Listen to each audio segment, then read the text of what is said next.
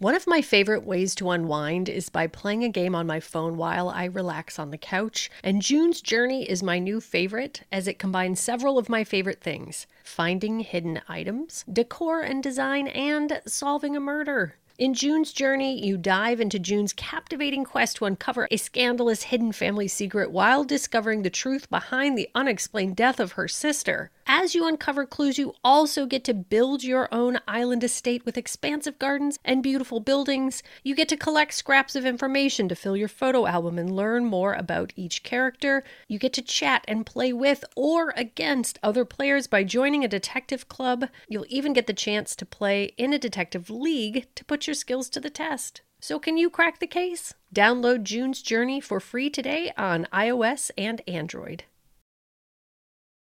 This episode contains adult themes and is not appropriate for all audiences. Listener discretion is advised.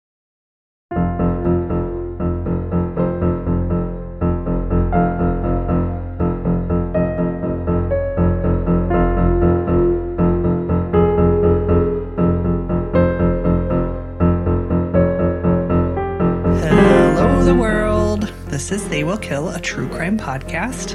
I'm Sadiac, And I am Courtneyak. and uh, we've been having internet issues, and so I've, we've done this intro a few times already. Yeah. I'm all out of witty things to say. Not Go, go, had. go, go. Just get through the story quick before it drops. It's Courtney's night. Yes. She says that she has a really terrible, brutal, awful, gross, don't eat while you listen story. Yeah, I'm not a super squeamish person, but I eat yogurt every morning for breakfast. Got to get that high protein morning start, guys. But this one, I really had to set aside my snacks and my drinks while I was covering it. I'm not going to get into those gory details, but ugh, man, this story. Uh, we are on a real roll these past several weeks, and I apologize that we are continuing this roll, but these are the disgusting, senseless, heartbreaking murders of Rori Hache and Kandis Fitzpatrick. So on September 11th, 2017, a man and his grandson were fishing in the Oshawa harbor of Lake Ontario in Ontario, Canada, when they spotted something strange about three quarters of the way up the pier near one of the city's most popular beaches. They called the police, who confirmed that it was the dismembered torso of a female and determined that it had been dumped in that specific spot and had not washed up from a different location. That is not something that anybody should ever have to find. Hell no. And I guess it was trapped in a fishing net, which absolutely oh. not, under no circumstance, please and thank you. The body had been dismembered in a way that led police to believe that the person responsible had experience as a doctor, hunter, or butcher. Mm. There were no distinguishing marks of any kind on the body, and so it was sent to an anthropologist who determined that the torso belonged to a woman who had been between 16 and 24 years old and also got a general idea of the weight and height of the person when she was alive. Police combed through missing persons reports in the area to narrow down who the victim was. Two months later, familial DNA confirmed that the torso belonged to 18 year old missing person Rori Hache.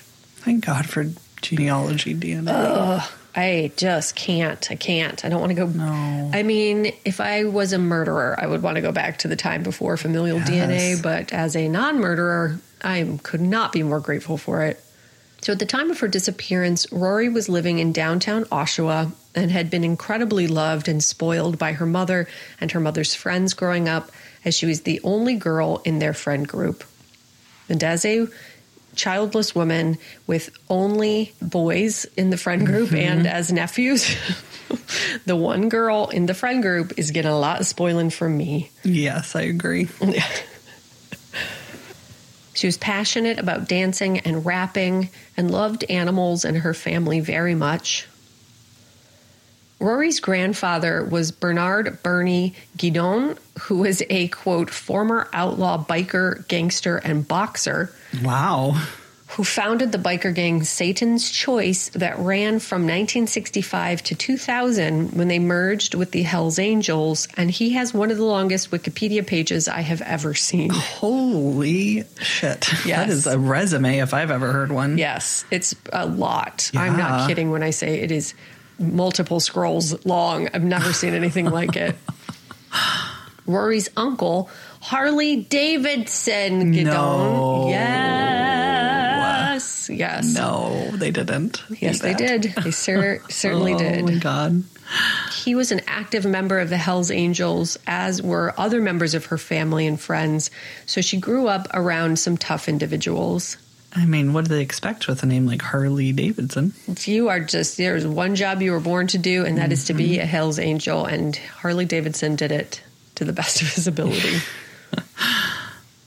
Rori's parents separated when she was a teenager, and her mother was working long hours to support them. So said she, quote, started losing her grip on her girl as she had less time to spend with her and supervise her activities. And I'm sorry, you said the biker gang guy was her dad? Grandfather. Got grandfather. Okay. Yeah, and it doesn't really come into play too much in this story. It's just more about she had a bit of a rough life. I'm Sure, tons of love. Yeah, extremely loved and very supported and had the literal Hell's Angels and Satan's choice on her side. But yeah, she just she had a rough go, basically. Mm-hmm. So Rori had been staying at her uncle Harley's house with he and his family around a year before her murder. Harley had been on house arrest at the time, and after caring for Rori for a while, he gave her and her mother $1,000 to help them out. It was around that time that Rori developed an addiction to crystal meth and had fallen in with a rougher group of friends as a result. Yeah. Um, Don't do meth, guys. Don't do math. Don't meth. do meth, or don't ru- don't fall in with the rough kids and then do the meth. Either way, whichever mm-hmm. comes first, don't do either. Rori's mother said that the quote first week of high school was the beginning of the end, and that her daughter changed dramatically, had come home with a different attitude, and she felt her slipping away within the first month. She said that, quote, even after some of the closest people to her mutilated her soul at 14, she still pushed forward and she was good and she didn't hold anything over anyone's head. And that if she had an apple, she would split it five ways if there were four people in the room. So I don't know the details of that. I'm assuming that there was some sort of assault in her early um, teenagehood. Her mother said that her meth addiction had an even more negative impact on her daughter's behavior and their relationship, and she struggled even more with raising her teenage daughter. She said that she was also full of guilt and shame for things that other people had done to her, meaning Rori, but turned that pain inward. In August of 2017, Rori's aunt brought her to a dollar store to purchase a pregnancy test, but never learned the result of the test. Oh, man. I read that they thought she was pregnant, and I read that she was pregnant when she was murdered. I don't know for sure, but there's a very good chance she was pregnant when she was murdered. Her aunt last saw her niece on August 29th and reported that she seemed happy at the time, and she had been working with a local organization called The Refuge to try to get back on her feet and secure an apartment. A worker at the refuge, however, reported that Rori hadn't been doing so well in the summer leading up to her murder, and that she had been, quote, using various drugs and had become withdrawn. A local police officer had run into Rori on several occasions over that summer as well and reported that he frequently saw her outside, standing on street corners, and was aware that she was using drugs and doing sex work to afford her habit. He was very concerned for Rori and convinced his superiors to let him help her and was able to secure some public housing for her to get her off the streets. It's really sad that I'm already like, oh, don't trust that guy. Oh, no, you can trust this guy. Okay, good, No, good. and I, you know, I hope I can say it without crying, but I'm just really happy that she had so much love in her Yes. life and like so many people rooting for her when horrible, horrible things happened to her because at least she knew she was loved, you know? yeah. When he went to find Rori to share the news, he said he couldn't find her anywhere. Rori's mother told a conflicting tale and said that her daughter had decided to go back to school, was living on her own, and had a boyfriend named Tony. Hmm. She said she spoke to her every day that summer and her mother and told her mother at the end of August that she thought she was pregnant and wanted to keep the baby if she was. So it seems that she was trying very hard to make a positive change in her life, but was still very much struggling.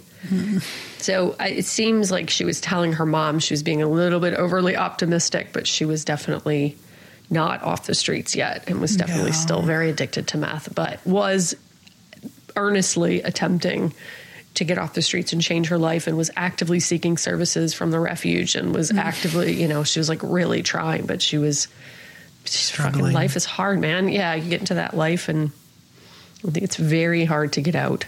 Yeah. So workers at the refuge noticed that Rori was missing first as she hadn't come in as often as she usually did, so they started to get worried. They reached out to Rori's family, who contacted the police on August 31st after no one had seen her or heard from her for three days. And she was last seen at Memorial Park in Oshawa. So then, fast forward to Christmas Eve 2017, and a man named David Wood and his family moved into a first floor apartment in downtown Oshawa. The family met their downstairs neighbor, 45 year old Adam Strong, who had been living in the basement apartment since 2007, and they shared some Christmas cookies with him to celebrate the holiday. So the next day, on Christmas, Strong asked if they had any kind of plumbing snake that he could borrow No. because his plumbing was backing up after he flushed an inflated condom down the toilet. Mm-hmm. David agreed to let Strong borrow his plumbing snake, but the job turned out to be bigger than the average person could handle. So on December 29th, Strong called a plumber for help as the sewer had started backing up into the entire house. And as the plumbers worked, they started to pull up, quote, black sludge and something stringy. The plumber said that Strong appeared nervous and tried to laugh it off. But after the plumber extracted, quote, 10 to 20 pounds of flesh or meat like stuff over three or four hours, That poor plumber. oh Poor my God. plumber. Uh, they decided to call 911 to get a second opinion. yeah, good for him. It's the exact same thing that happened to Dennis Nilsen. Remember that? Yes. Oh, yes, I do. Yes. Yes. I cannot Yes. believe that nobody learned from Dennis Nilsen and was still trying to flush human bodies down the fucking toilet. Stop. Don't do that. Don't do that. Don't no, do it. no, don't. It does don't not work. Kill 18 year old girls and No. then do not flush them down the toilet, you fucking oh, God. disgusting psychopath. Or do so that we can catch you. Yeah. Ugh. He claimed that one piece he extracted was around 18 inches long. Oh, no. Yeah. No. No. If somebody tried to flush someone I love down the toilet, it's just uh, like No. I it's a devastation that I can't believe people have to endure. So police arrived and were quickly able to confirm that the fleshy substance the plumber was extracting was in fact human remains. And then what the fuck do you do with the rest of your day, weeks, months, life? Like Nothing. You just how do you down. recover from that as a You plumber? don't. You don't. So police went to Strong to ask him if he knew why human remains were being extracted from his plumbing, and he immediately announced, "Okay, you got me. The gig's up. It's a body."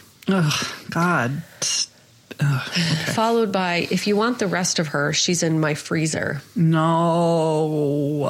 Well, get this. I found this detail way, way into my research. That freezer was in his bedroom, oh, God. which no. somehow makes it so much worse for me. so. Yeah. That's. Uh, I don't know if I've ever heard anything creepier. creepier, right? To have a just to have a box freezer plugged in. I'm assuming it was a box freezer plugged in in your bedroom, a on your carpet, and next to your like water bed or whatever. Ugh, God, this guy. And if you see photos of his apartment, it's exactly what you think it's going to be. Just hoarder house, barely livable. Yeah. Ugh, God. Scene from Seven. Yes. Yeah. Adam Strong was described as, quote, very sure of himself and cocky, and had worked as a gas station attendant and film set security officer around the city. He was also a big fan of BDSM and would post about his kinks on his Facebook page, including a 2015 photo of a pair of handcuffs with the caption, quote, Home is where my handcuffs hang. And then additionally commented underneath that and said, Oh, and a collar. Which is mm. fine. I mean, Ooh, mm, sure. if you've been listening to this podcast for a while, Sadie and I fully, fully, fully, fully in favor of consensual kink. To do express yourself, please, by all means. But Good Word is consensual, yes. Yes. Yeah. non-murdery. Please, Yeah. please. And I don't know. Ugh. It's I only bring that up not kink shame in any sense of the word, but just to paint a picture of who this guy is. He also spent a good deal of time posting reviews for porn films and erotica books, which again, it's all well and good, but it gives a good sense of Strong's priorities in life. And no one would be surprised to hear that ex girlfriends would claim that he had been abusive and controlling. So Adam Strong was immediately arrested after tens of pounds of human remains were found in his plumbing and freezer, and he admitted to knowing that they were there. Police brought Strong to the station for questioning, and the self important SOB took the opportunity to talk to police about anything and everything like they were the best of buds. He talked about serial killers, his exes, the things he did in his spare time, and religion. He made it abundantly clear that he didn't like drug addicts and didn't associate with them. oh, good, good for you, you moral. Exactly. So morally Garbage. superior. Everyone is just absolutely in awe. You know, like, oh, you know what? Yeah, they just found a teenage girl in your toilet. Mm-hmm. But Tell me more about the drug use. yeah, but that you uh, look down upon it and you don't associate with it. That changes everything. In the interrogation footage, he's ridiculously calm and sarcastic and said things like, quote, there's no way of getting around that I chopped her up. there's no way, and I understand that. You know, I was just sitting down in my basement after the plumbers left and I was like, am I going to get out of this? I don't know. Should I leave now? just like like you had a crazy night, drunk night out, and you're like recapping it with your friends the next day. Like that was very much the like you know you guys showed up. I was like, should I like should I get out of here? Uh uh Yeah. He very nonchalantly explained that he dismembered the body in one evening and tried to dispose of the evidence, but was, quote, foiled by inadequate plumbing. And that's a freaking shame for me. Oh my God. The what's the word I'm looking for? The Audacity. audacity and also the it's not delusional. I mean, it is delusional, but the Yeah. um, grandiose. yes, the delusions of grandeur. Yes, thank you. Yes. Yes, the fact that he thinks that people will find this funny or Yeah. interesting or you know, like ah, oh god, Yeah, I've ver- I've rarely seen a police detective be so uncomfortable too, I can't imagine. because the guy you can tell is just holding his tongue so hard, and he keeps saying like, "That's a pretty disrespectful thing to say." Like he just can't help it, you know. He's like, "Yeah, wow, that's really disrespectful that you just said that," Man, and the guy's like, "Yeah, I guess it is." yeah, you also want to keep him talking, so he'll tell you Exactly. exactly what happened. So you've got to play the role of like, oh, interesting. Yeah. But it just seemed like the detective was just like, I can't not say something. This is so awful. Uh, then, get this speaking of delusions of grandeur, he also ordered the lunch they provided him from Wendy's like he was a guest at a five star hotel. he was like, okay, I want the, you know, McWendy double, no, blah, blah, blah, no, blah, blah, blah, iced tea, no ice. And then like Caesar salad, did, like ordered five things very specifically. Wow. Mm-hmm. And he asked if he could trade information about his crime from a more comfortable stay in prison, including an allowance, purchasing him a TV, and giving him internet access. Uh, no, no, no, no. No, you don't get No, to murder women and then trade it for internet access in Comfort. prison. Yeah, well, No. and also like, oh, you know what? Yeah, it's extremely dangerous to give prisoners internet access, but we're going to give this extremely dangerous prisoner internet access because Yeah. he told us that he was responsible for the body that we found in his freezer in his house. Like, give this guy a fucking commendation for valor for telling us what we Mm, He's, already a, he's knew. a true hero. God. So, as police searched Strong's overcrowded and barely inhabitable apartment, they discovered a pipe bomb No. yes, that had to be detonated in a controlled explosion by bomb squad before their search could continue. Wow. Yeah, what a ass day pop, at the yes, pipe bomb. yes, what a day at the office. You're just like torture device, BDSM device, human remain, human remain, human remain, fucking pipe bomb. Are you kidding me? What's Yeah. this guy's name again? Adam Strong. Okay. Mm-hmm. Just want to make sure. Not sure a I- very well known case. Weirdly. No. Weirdly. No, yeah, I was gonna say I would. I don't. I've never heard of it. Yeah, it's uh, not really been covered for some reason, which is weird.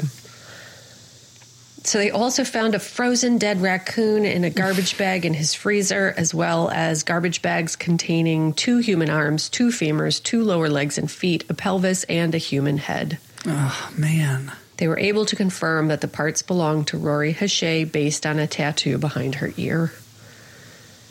So, police needed to piece together the details of Rori's murder and learned that the park where Rori had last been seen, Memorial Park, was less than a mile from Strong's apartment. They sent in multiple items to be tested for DNA, and one item, an extremely creepy looking Wyoming knife, which, ugh, it's a knife used for hunting. I don't. Oh God, no. It's cre- it's very much out of the movie Seven. It's like a miniature Seven knife. And it's called a Wyoming knife. Yeah, I'll have to look it up. uh, I don't like it. But it came back with the DNA results that did not match Rori Hache. oh no. The DNA actually matched the DNA of a different missing 18 year old woman named Kandis Fitzpatrick. Don't do it. No. Too late. So, Kandis Fitzpatrick's parents had gotten divorced in 2006, and her father had moved to Alberta, Canada after the divorce. Kandis had stayed behind in Oshawa and had actually gone missing for a bit previously when she was around 16 or 17. And when her father tracked her down, she expressed wanting to live alone. And again, I'm assuming she was living with her mother, but the details are very vague. And I think it's just to not shame these family members who were mm-hmm. doing the best they could. But the bottom line is that Kandis had a very similar life to Rori, was very well loved, was well supported, but bad things happened to her and she had a really hard time. And she did the best she could, but ultimately fell on like extremely hard times at a very young age. Yeah, vulnerable teens. Yes. Easy targets for terrible Yes. fucking monsters. Yes, the most easy. So, friends reported that Kandis had been using drugs, specifically crack cocaine, and doing sex work to afford her addictions. And much like Rori, she was a troubled young woman who was self medicating to escape her various traumas and was likely traumatizing herself further in the process. Despite her troubled life, her father claims she kept in touch with him regularly, but he started to grow concerned when he didn't hear from her for an extended period in 2008. He tried to report her missing in 2008 and 2009, but police refused to file a report based on her lifestyle and the fact that she was an adult. Kandis's father continued to look for his daughter and started a Facebook page to get the word out, but it wasn't until 2010 that police finally agreed to open a case for her when they confirmed she hadn't received any medical care since 2008 and there were no banking or employment records for her anywhere. Kandis had also last been seen in Memorial Park in Oshawa, the same park that Rori had last been seen in, and with her DNA showing up on Adam Strong's knife, police feared the worst. Strong had an 18 foot boat that he had parked at his apartment, and so police released a statement asking for any information from anyone who had ever helped him tow or use his boat, or anyone who had interacted with him since the late 90s. Someone came forward to share a photo from 2016 that she'd taken of Rori and some and some of her friends who were watching as they were shooting the movie It Oh. that was being filmed in the area at the time. And in the background of the photo, you can clearly see Adam Strong as he had been working security for the production. That is so chilling. And it just seems like a bizarre coincidence. It doesn't seem like they interacted with each other, but it's fucking creepy nonetheless. Yeah. And of course, the creep would be looking for jobs on the Set of shit. shooting. Yes. Yep. It's like, uh, I go relate. on uh, jobsforcreeps.com. Yes, here we go. Perfect. Mm-hmm. Pennywise the Clown. That's someone I can relate to. exactly. Police did learn that Strong spent a lot of time at outreach centers where Kandis and Rori also received services. I'm assuming he was also receiving services. So there's a good chance that they could have encountered him there. Memorial Park was also very close to one of the centers Strong spent a lot of time at. The investigation would get a big piece of evidence when surveillance footage from the local emergency room surfaced showing that Rori was taken for medical treatment on August 30th, which was the day after she was seen in Memorial Park. Hmm.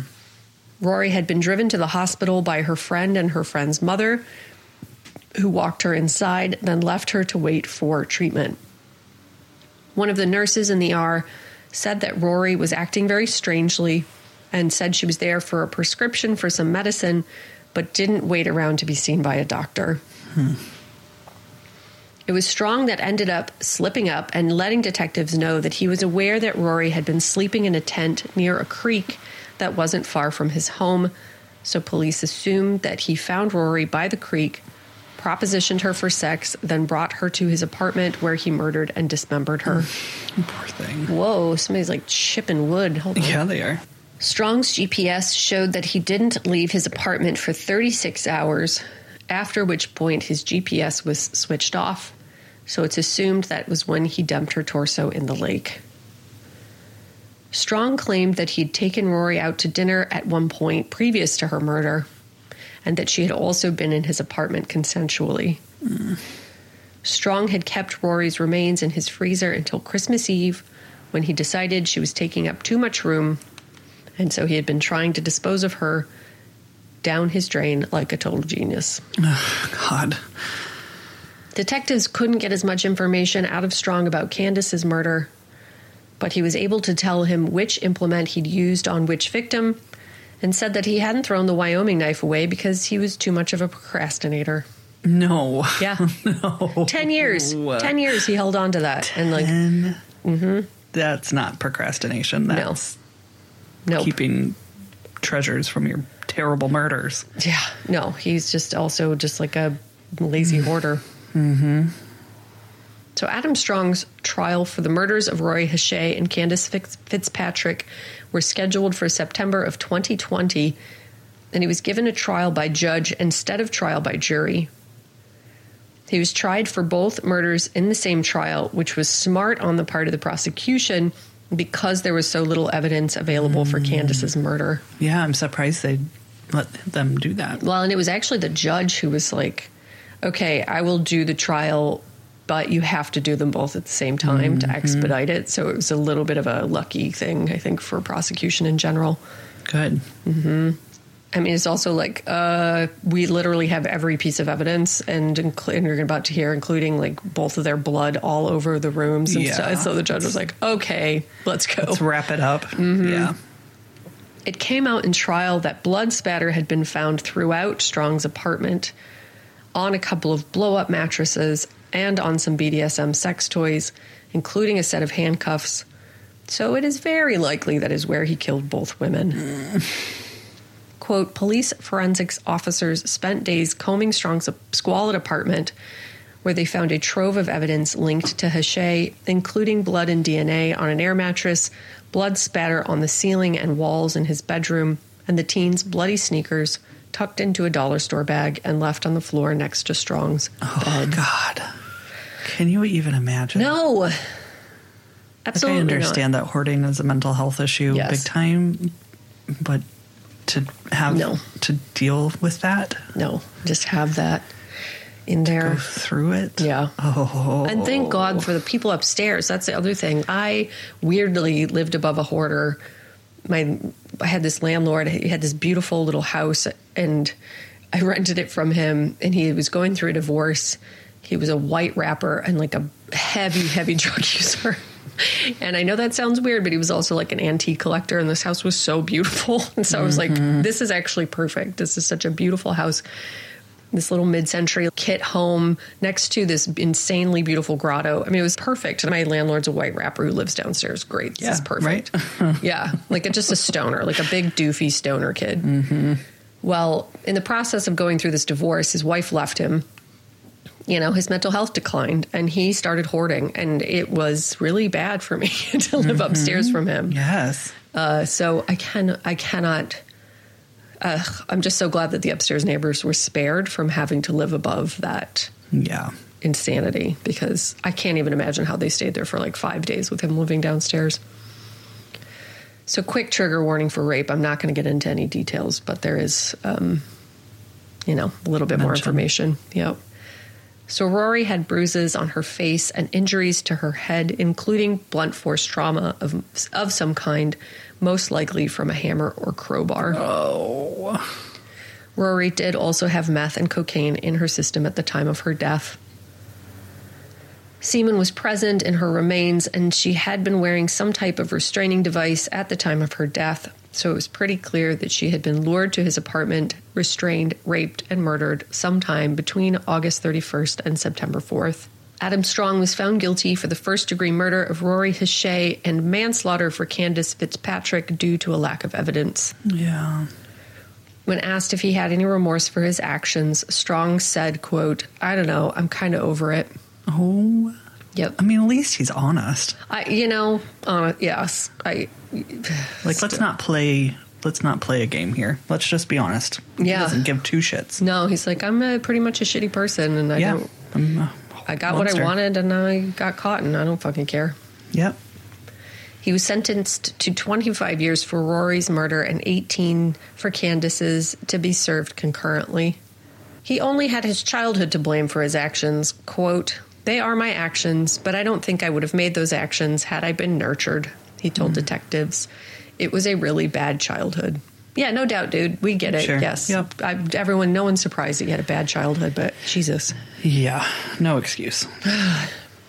quote, because of this monster, we will never get to walk Rori or Kandis down the aisle. We will never get to be grandparents. We will never get to spend the holidays or birthdays together, Eric Hache said in a written victim impact statement. You, sir, have brought darkness to everyone. Quote, I will never see her fall in love, graduate school, be married, and have children, Rori's mother, Shannon Guindon, said. This monster took my angel and mutilated her. He tried to hide the evidence of what he had done. It is now time for you to pay and for you to be sentenced for this heinous crime you committed against my daughter. Fitzpatrick's mother, Vicky Laddie Paolo, said that the quote, sleepless nights and quote, worrying as a parent will never disappear. Quote, I will never know the joy of watching her grow. She said, You rob the world of a beautiful soul. I hope and pray that you will one day grow a conscience. Her younger sister, Oksana Fitzpatrick, wrote in a statement that she will never be able to go to her big sister for advice because Strong, quote, decided her life wasn't worth living. I will never get to hear her voice or see her smile, she said. Fitzpatrick's father, Bill, who read his statement in court, said he was, quote, shattered when he learned of his daughter's fate after years of searching for her. No. My family lost someone we all love so much, he said. He took so much from us. Yeah. Then in early 2022, 14 years after she went missing, detectives found the remains of Kandis Fitzpatrick in a clearing beyond a line of trees in Oshawa. You are kidding me. No, Oh, I just got chills. I know. Thank God. Holy shit. I was Oh. fully expecting to never know where I know. was. One Oh. tiny, tiny little fucking light at the end of this Yeah. horrifying tunnel. Quote In July 2021, our homicide unit received information that Mr. Strong, while incarcerated, had disclosed information pertaining to the location of Kandis Fitzpatrick's remains. Investigators subsequently obtained judicial authorization to take custody of Adam Strong, and on November 4th, we conducted an operation which led us to a small clearing by the tree line behind Secreto Drive in Oshawa. Fitzpatrick's and Hache's family attended a press conference and were seen embracing each other after the news was announced. Hache's mother, Shannon Guindon, said the discovery is a miracle. Yeah. Quote, it felt like November 9th, 2017, all over again to me. That's what it felt like, and it was just a rush of emotions, and it's a miracle she's home, she said. I'm blessed that she's home and she's going to be put to peace and be back with her family where she belongs. The quote continues Guindon, however, said Strong does not deserve praise for helping the police. No. Conscience is ugly when you're dealing with it in the dark all by yourself. You know, so I'm not grateful to him. I'm thankful to God that He made this happen. And you know, I'm happy for the family to have closure now. Mm. and that, my lovely angels, is the I am sorry, please forgive me. What the fuck? What is wrong with people? And the murders of the poor, sweet, troubled, brave, strong, persevering Rori Hache and Kandis Fitzpatrick. Oh, I hate it. Don't uh, prey on vulnerable youth. I know that's what is done, and it is the worst. Stop. Fuck the people who have that suck fucking spidey sense to do that to other people. Oh Right? God. Well, it's like when we were talking about domestic violence, how it's not the victim's fault that you experience domestic violence more than once in your life. No. It's that it's everywhere. So Yep. you're going to probably just keep bumping into it, unfortunately. Yeah. I think it's the same thing. Uh, Well, and they're going to look for people who they can tell they're already vulnerable, and Mm-hmm. it did make it come into focus for me a little bit. So so anyway, sad. It's so sad. I hope that he only did this twice in ten years. I Mm-hmm. doubt that he only did this twice in ten years, but I really hope that's true. Well, it seems like his is too ego. many. Yeah, it seems like his ego is big enough that when the spotlight is off of him, Yeah. he'll start talking again. It's so true. And there were some suspicious clothes, like quote unquote suspicious Mm-hmm. clothes, found in his apartment after he was already in prison. You know, maybe behind the apartment or something. And there was a there was some press on that, but it did end up not being anything. But the parents of the girls were like, "Fuck," you know, great. Mm-hmm. But then it was nothing. It didn't go anywhere. Ugh, I hate that. Well, Yeah. thank you for telling their stories. Yeah. I'm I'm so sorry for them. have no idea. Oh, I think that was a listener suggestion. So actually, thank you, listener. I'm so sorry. I forgot to mention that at the top. I do believe that was a listener suggestion. I don't think I ever would have found that case without your suggestion. So thank you so much for that because that is not an easy one to find. It's weird how Canada is so close, but even can- Canadian cases don't wind their awful way down here to our media. Mm-hmm. Anyway. Yeah. Ugh. Um, gross. Does anyone need a palate cleanser in the form of name time? Always. Uh, we had a lovely listener reach out and make a point that I've, I've awkwardly wanted to make this point a few times, but I don't know how to make it without sounding like a well-intentioned white woman. uh-huh.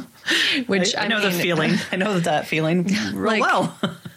The, the the intentions of white women never go wrong, right? I mean, we always nail it, pitch Always. perfect. Yes. 100% of the time, as much as we can say, and it's true, our, our intentions with name time are to be celebratory and embracing. And it's amazing. It's I think it's just amazing. I think it's a fun and amazing thing that people are named the things that they are named. Those are mm-hmm. their names. They are the given names. They are born and then they live their life with these amazing names. And it, there's something just like so fun about that. Mm-hmm. But Well, it feels magical. Yes. Yeah. Yes. God, this world is so great that these names exist.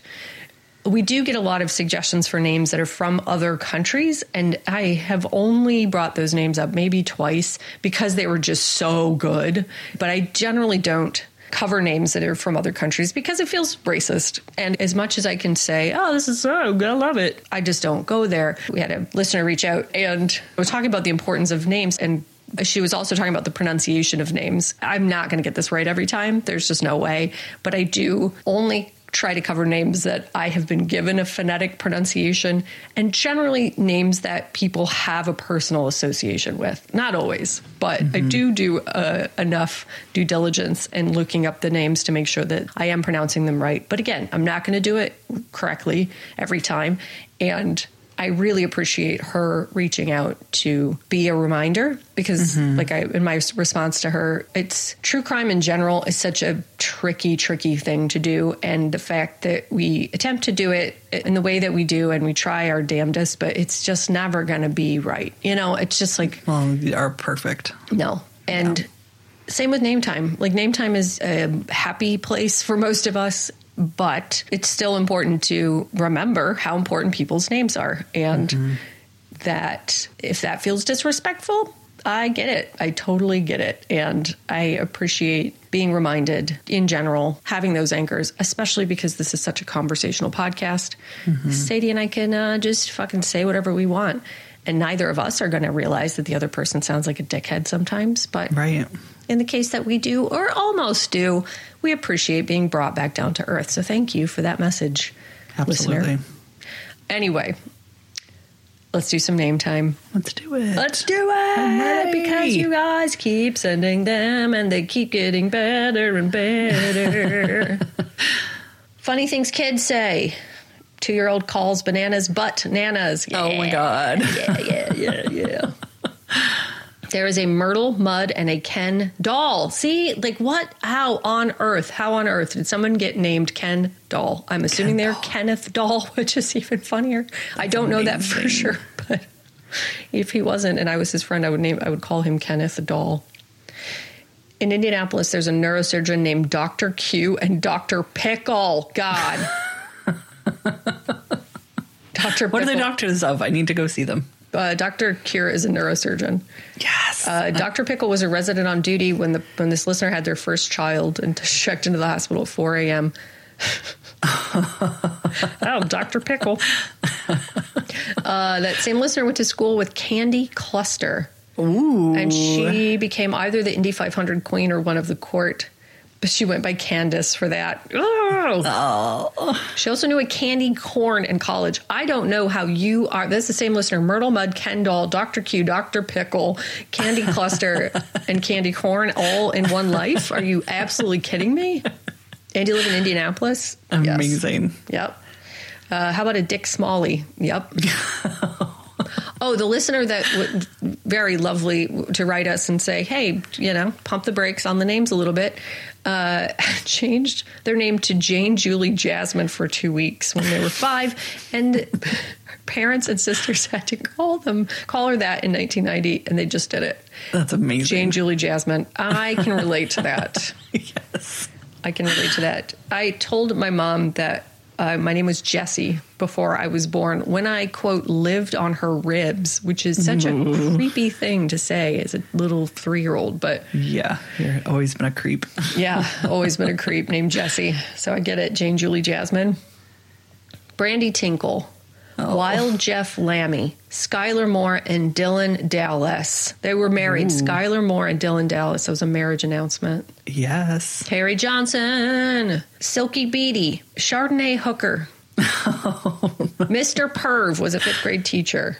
Oh, poor Mr. Perv. That Yes. did not go well for him. No. Uh, when someone was little, they had a hard time with numbers for some reason. It would say, instead of pronouncing them properly, it would say door for four, dive for five. And you, gu- you can guess what six was. that is one of my personal favorite speech impediments. One of my friend's little daughters had the similar where it was very much like D's in place of everything. And oh man, God, like I very, very barely could understand her. And uh, I Yeah. really have a hugely soft spot for a really intense speech impediment in little children. My five year old is is growing out of his. I was just thinking it's about so it. sad. It makes. I mean, he's not a baby anymore. No.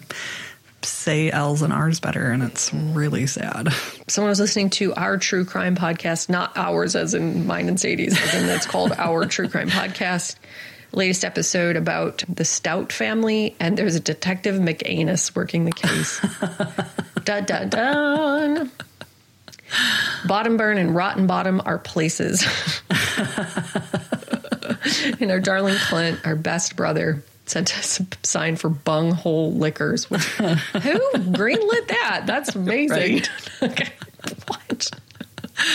of all of the names, They knew it. They had a plan. They had a plan and they executed it. that's right. So thank you for the names. Thank you for the check-ins. Thank you for the reminders to be the best versions of ourselves that we can be as well-intentioned white women. We are nailing it. Yeah. High five, Sadie. We get it right every time. We did it. We never do harm. Never. we know everything. We have opinions. Yeah. That's what I'm going to rename our show. We have welcome to We Have Opinions. Capital O. Get ready for some of them. They could change tomorrow, but I'm going to still say it with my whole chest. I'm going to say it like it's the truth. Are we going to get educate ourselves on those opinions? Maybe. Definitely. But in the meantime, here's some words. God. Oh um, goodness gracious! All right, I owe some shouty outies. I got to get to some shouty outies because y'all deserve it and we love you. If you want a shouty outie, if you want a whole other big, big batch of episodes, go on over to our Patreon and as little as $5 a month affords you a whole bunch of other episodes. Oh my God, so hundreds many. almost. We're I could almost almost- say hundreds. Fucking- many. What? more than 150. That's yeah. a lot. I remember when uh-huh. you and I found Morbid, and you were like, "They have like 130 episodes," and we're like, "That you would die before you would ever get that many." Uh-huh. Now we have 300 uh, total. What? So crazy. We're almost to 200 here. Ugh. Time flies, you guys. Wow, Yeah, it really does. that's weird. It really, really does. Well, thank you so much to Adiana M. Oh, please get what? I can't. I'm gonna. Uh-uh. Goodbye, Adiana. You can't. You really No. can't come in here with a name like Adiana that is beautiful. What is that? A fucking. Magic. Yeah, is it the sound that um, whales make when they come to land? you know, Yes. they're like, "Oh, we've evolved, Adiana." Yes, that's what that's what that's what that is. Is it the sound that the trees make when they are waking up for spring? Yes, it is. Is it the sound that the clouds make after a heavy summer storm when the sky is a shade of lavender and there's fucking electricity in the in them uh-huh. because it's so humid? Yes, that is an Adiana. Is it the sound that a child makes the first time they play in a babbling brook? Yes, it's also that. Is it the sound of uh, this? It the, the the smell of sagebrush? Yes, that is also an Adiana. The sound of the smell of sagebrush. Yes. Is it also the th- thing that your heart makes when you f- see your soulmate for the first time? Yes. When I walked into the cafe at the Jane Hotel on March 6th, 2012, and saw Laura Fosberg sitting at the counter, that my heart did an Adiana. Yes, Yeah, it did. Mine did too when I met Ryan. Yeah. Uh, and last but not least, is it the sound when you eat the perfect bite of food? Mm. When you are not expecting the food that you've mm. had a million times to be as good as the food you're about to put in your face? Mm-hmm. That is an Adiana. You go to Lilia in Williamsburg, Brooklyn, and you've had Italian food before, and you're like, how good could it be? and that it is better than anything you've ever tried that is resembles Italian food, and uh. your little face and mine does an Adiana. God. Bravo, Adiana. I Yeah, need to man. know everything about that name because, good God, that is a beautiful name. Beautiful name. My children recently, speaking of sounds the trees make, my five year old was asking, Do you think that plants make noises that we just can't hear? Oh, Which was God. incredibly of smart. He was. Of course Yes. he was. Jesus. so then I was like, yeah, probably. And I think recently the scientists said that Mm-hmm. that is true. And we were talking about it. And so then the two of them in the back seat were deciding what they sounded Oh, like. And I'm going to spare you because it was like lots of loud screeching and like terrible sounds. Yeah. Because Yeah. that's Five and what nine-year-old sounds. Children. Yes. Yes. Um, but it was really funny. It's so cute. Yeah, they were like, Adiana. They were like, no, no. They're yeah. yeah, and out, Yeah. trying to outplay each other Yeah. in volume and high pitchedness. I've been there. I've been there. Uh, as children who are easily overwhelmed by sound, they sure make a lot of it. Oh well, yeah, that's a whole other topic we can talk about another time because yes, my my youngest has sensory issues and hates Serious loud noises and will scream about how he can't handle the loud noises around him.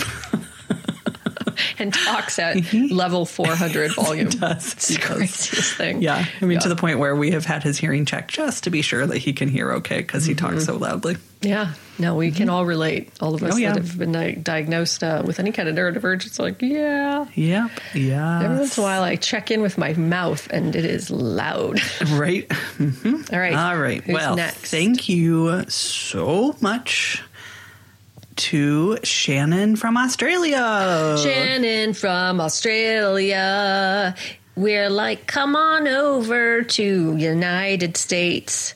She says, nah, I don't want to because why would I do that when I'm surrounded by the smartest, funniest, bravest, and most creative people on the planet? We are an island of prisoners, and it turns out that made us neurodivergent and even if you don't identify as such or have been diagnosed with it, I can tell you you are at least adjacent to being neurodivergent if you live in Australia. Because you are the best of us. You're the funniest, and you should suggest to us how to do life right because you know how to do it. Because Shannon from Australia, take the microphone, tell the people about it. She would take it and kick up her leg and put on a dazzling outfit. do a twirl and do a wink in that effortless way that Australians do everything. and somehow be charming and give you time of day to teach you how to be more like them. Shannon would give a fucking what's the word I'm looking for seminar on how to be effortlessly better than everyone at everything. or at least a PowerPoint presentation. I really love Australians, if you couldn't tell by the song for Shannon. And Shannon is the best among the best in the world, and we love you. Thank you, Shannon from Australia. I recently saw a TikTok of a toddler being chased by her pet wombat. No, no, trust me. Don't get me started on the wombat with the three year old. I have Okay, active, you've seen it? Oh, no. Not only have I seen it, I have active anxiety about the end of that wombat's life. Like Oh, yeah. persistent and active, const, near constant anxiety about losing this fucking wombat from this world. Right. No, the dad's like, honey, you got to come eat your food. Stop cuddling the wombat. Is this something that happens? Do you get to have pet wombats in Australia? This this relationship I need to know. between this toddler and this fucking wombat. If you just just go into TikTok, if you don't know, even if mm-hmm. you don't have TikTok, just go mm-hmm. online and type in TikTok toddler wombat, and then just. Mm-hmm. Well, I've only seen one video. I assume now it's dawned on me that there are probably more.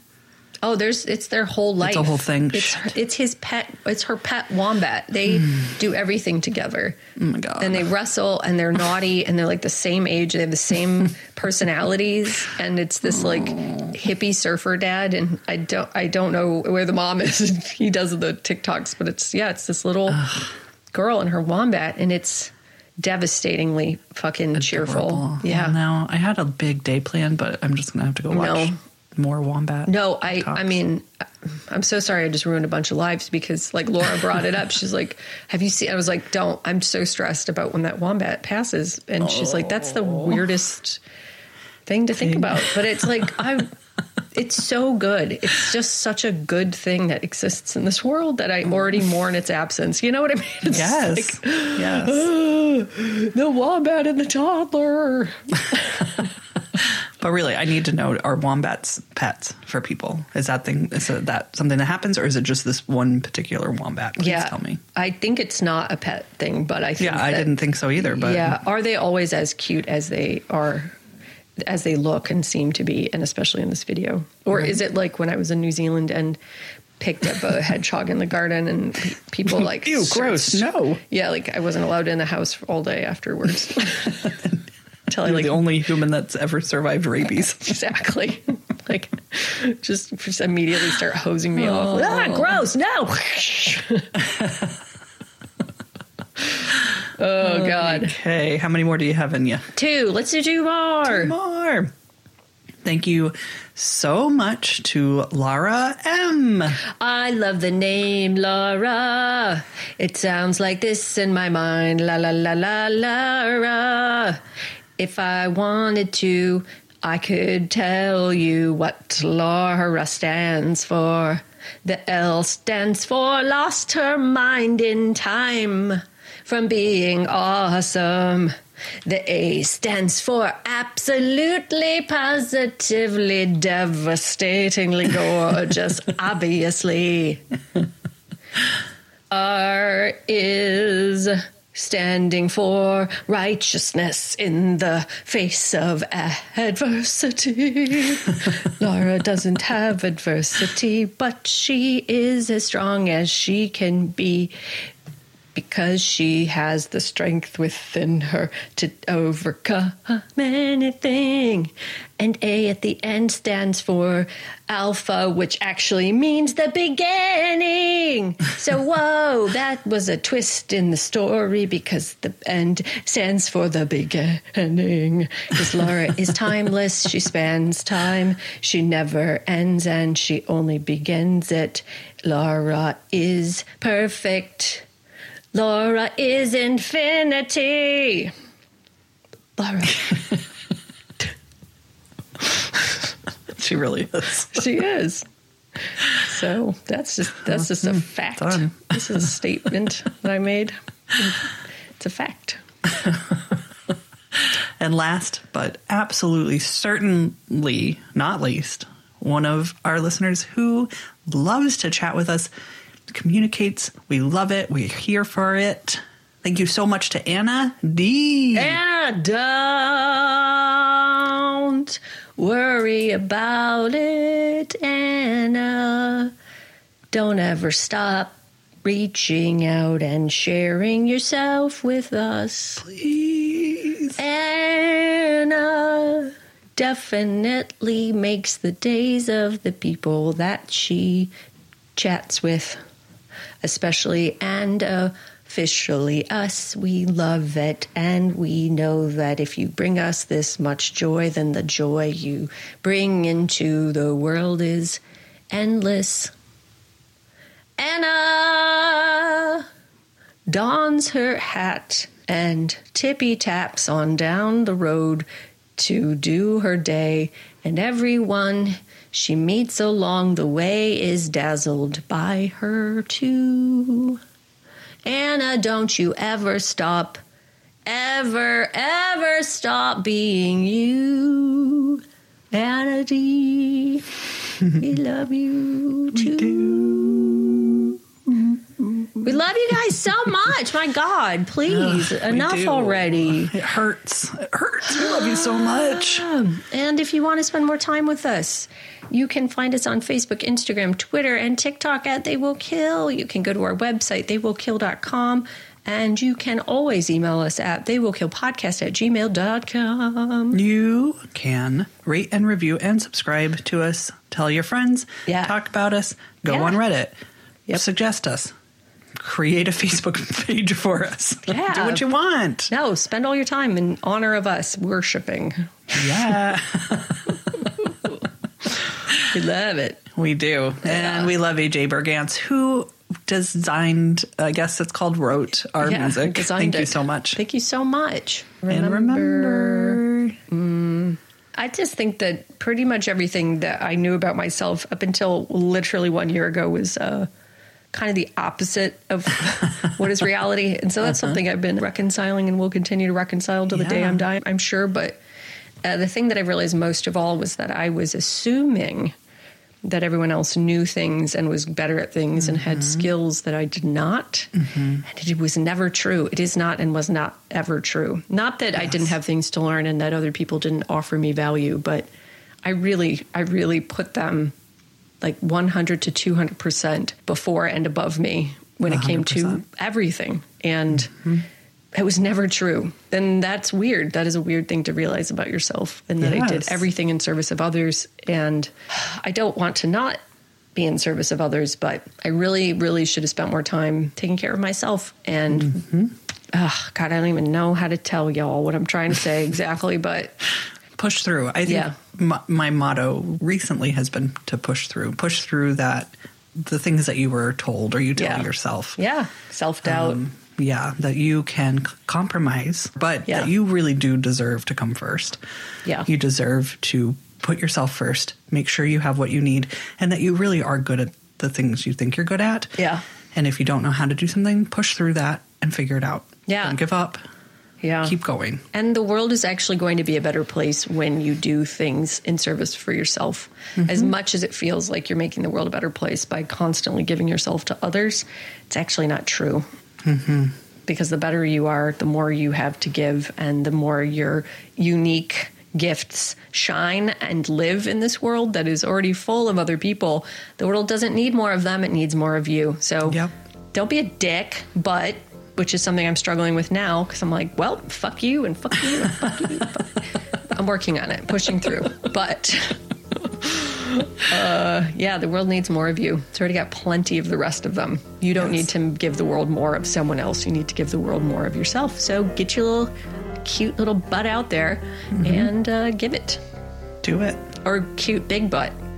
Cute medium sized butts. All the cute butts. Yes, the biggest butts in the world to down all the way down to the smallest butts in the world. They all need to be out there and they need to be given to the world. We love you. We Thank love you you. for being here. We'll see you real soon. Yeah, we will. Goodbye. Goodbye. Goodbye.